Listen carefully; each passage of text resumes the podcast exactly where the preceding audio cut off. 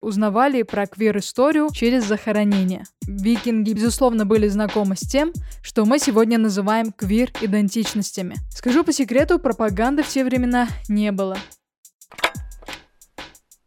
Привет-привет. Я сейчас записываю в спешке, у меня буквально 15 минут, чтобы записать и из дома выйти. Здравствуй, мой дорогой слушатель. Это подкаст Queer News, где я, автор и ведущая Рози Мадлен, рассказываю о самых свежих и интригующих новостях ЛГБТК плюс сообщества с долей своего мнения и капля иронии. А сегодня не только новости, но и интересные факты. Слушай внимательно. Начну с радостной новости для квир-сообщества. Ранее выходил комикс Лига Квир Справедливости, по аналогии Лига Справедливости, и дебютировала во время Месяца Гордости, а все герои из этого комикса – представители ЛГБТК плюс сообщества. Многие думали, что это, возможно, единственный раз, когда мы увидим эту команду. И вот, Команда вернулась. Вышел 80-страничный праздничный специальный выпуск. Могу неправильно произнести, This season to be frozen. И наде... надеюсь, это далеко не последний раз, когда мы увидим эту команду. У него отличный состав. Я бы хотела заметить, чтобы все-таки не делали ради того, чтобы делать,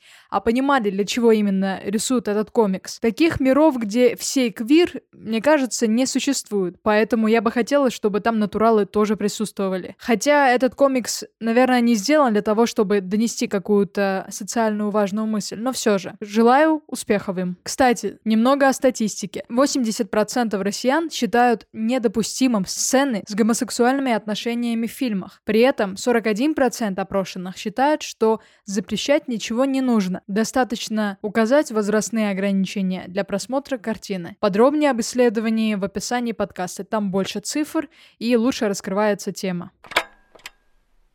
И вот не новость, а интересный факт, который понадобится, если все запретят по теме ЛГБТК+.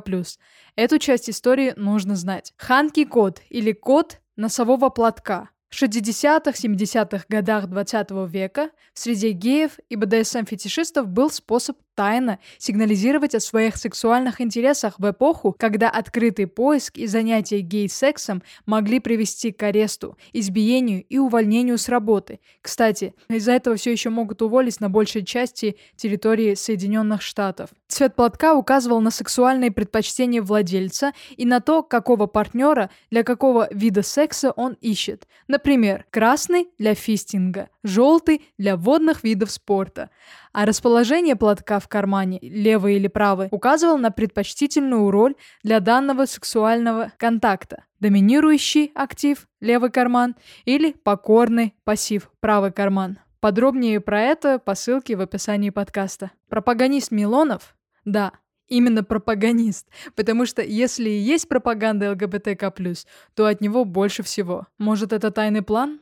Так вот, Милонов поддержал призыв главы ФИФ главой ФИФ, главой ФИФ, главой ФИФА представителям ЛГБТ посетить чемпионат 2022 года в Катаре. Я обрадовался, сказав, там спокойно могут посадить в тюрьму. Это будет правильно.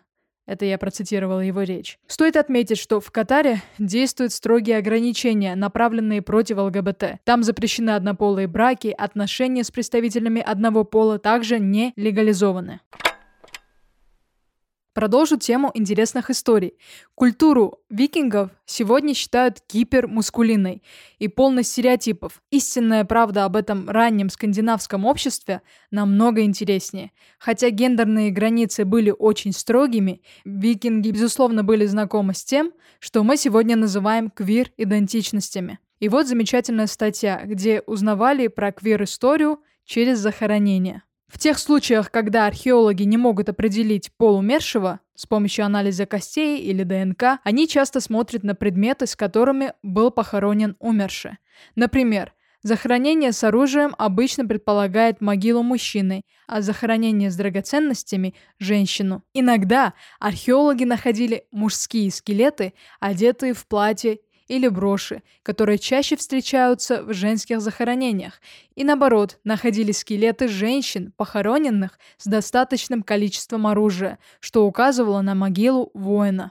И наоборот, женщину, одетую в мужскую одежду. Цитирую. У викингов действительно были законы, запрещающие мужчинам и женщинам одеваться и вести себя не в соответствии с полом, который им был назначен при рождении. Само существование этих законов указывает на то, что некоторые викинги, может быть, нарушали их. Скажу по секрету, пропаганды в те времена не было. Полную версию статьи можно посмотреть по ссылке в описании подкаста. Так, стой, это еще не все. В Яндекс Музыке я собрала нужное количество подписчиков для подключения рекламы, и они повысили порог. Теперь еще 40 подписчиков нужно собрать. Жми на сердечко там, где ты меня слушаешь. Подписывайся, поддержи, так как проект я реализую одна. И славно у меня появились редакторы, моя тетя и Камила. Я к ним по каждому поводу. По всем вопросам помогают. Хочу выразить спасибо. Теперь же мне нужна и твоя помощь. Жми, где там видишь сердечко, лайк, подписку. Поддержи меня. А я очень-очень тебя благодарю, что ты, ты, мой дорогой слушатель, прослушал этот подкаст. Для личной связи со мной ссылка в Инстаграм в описании подкаста в самом конце. А ник Рози Мадлен. Ну шо, подкаст записывала с любовью Рози. В Катаре, либо Катаре. В Катаре, либо в Катаре. В Катаре. В Катаре. В Катаре. В Катаре. This, this or this, this or this the season, this the season, this the... Могу неправильно произнести.